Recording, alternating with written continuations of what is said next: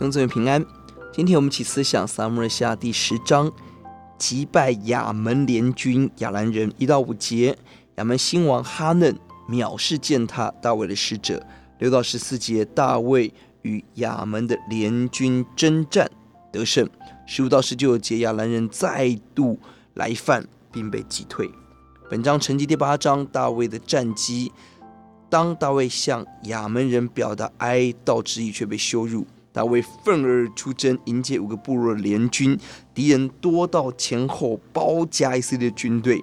而经文的重点放在约押的身上，约押面对敌人的前后包夹，他与兄弟互相勉励，刚强而行。第十二节，我们都当刚强，为本国的民和神的诚意做大丈夫，愿耶和华凭他的意志而行。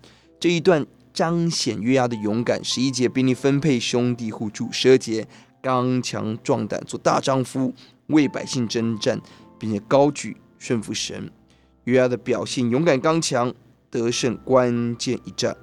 但同样的约押，前面表现杀大卫的杀押尼珥的自私，后面表现杀押沙龙的狂妄。他是一个勇士，却不是一个忠于君王的勇士。最后成为大卫的心头大患。人有许多的面向，但若失去敬畏的心，再多的恩赐也是枉然。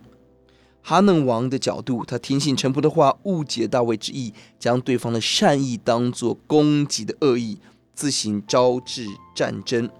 即便号召许多国家城市一同参战，但最后至终失败。这是对自己的战力的无知，也是对敌我的无知。这一章为十一到十二节，接下来大卫犯罪提供一个背景资料。大卫正面对战争，接下来我们却看到大卫的生命遇到了极大的战争。我们一起低头祷告，主你帮助我们，求你除掉我们在里头效法哈嫩一样以友为敌，以敌为友这样子的一个愚拙。欧主啊，也帮助我们，欧主啊，面对。敌人的褒奖，让我们选择刚强，做大丈夫，为神的国来拼斗。求主开恩，欧洲啊，也帮助我们在征战中，求主把高度的战兢给我们。谢谢主，祷告奉主的名，阿门。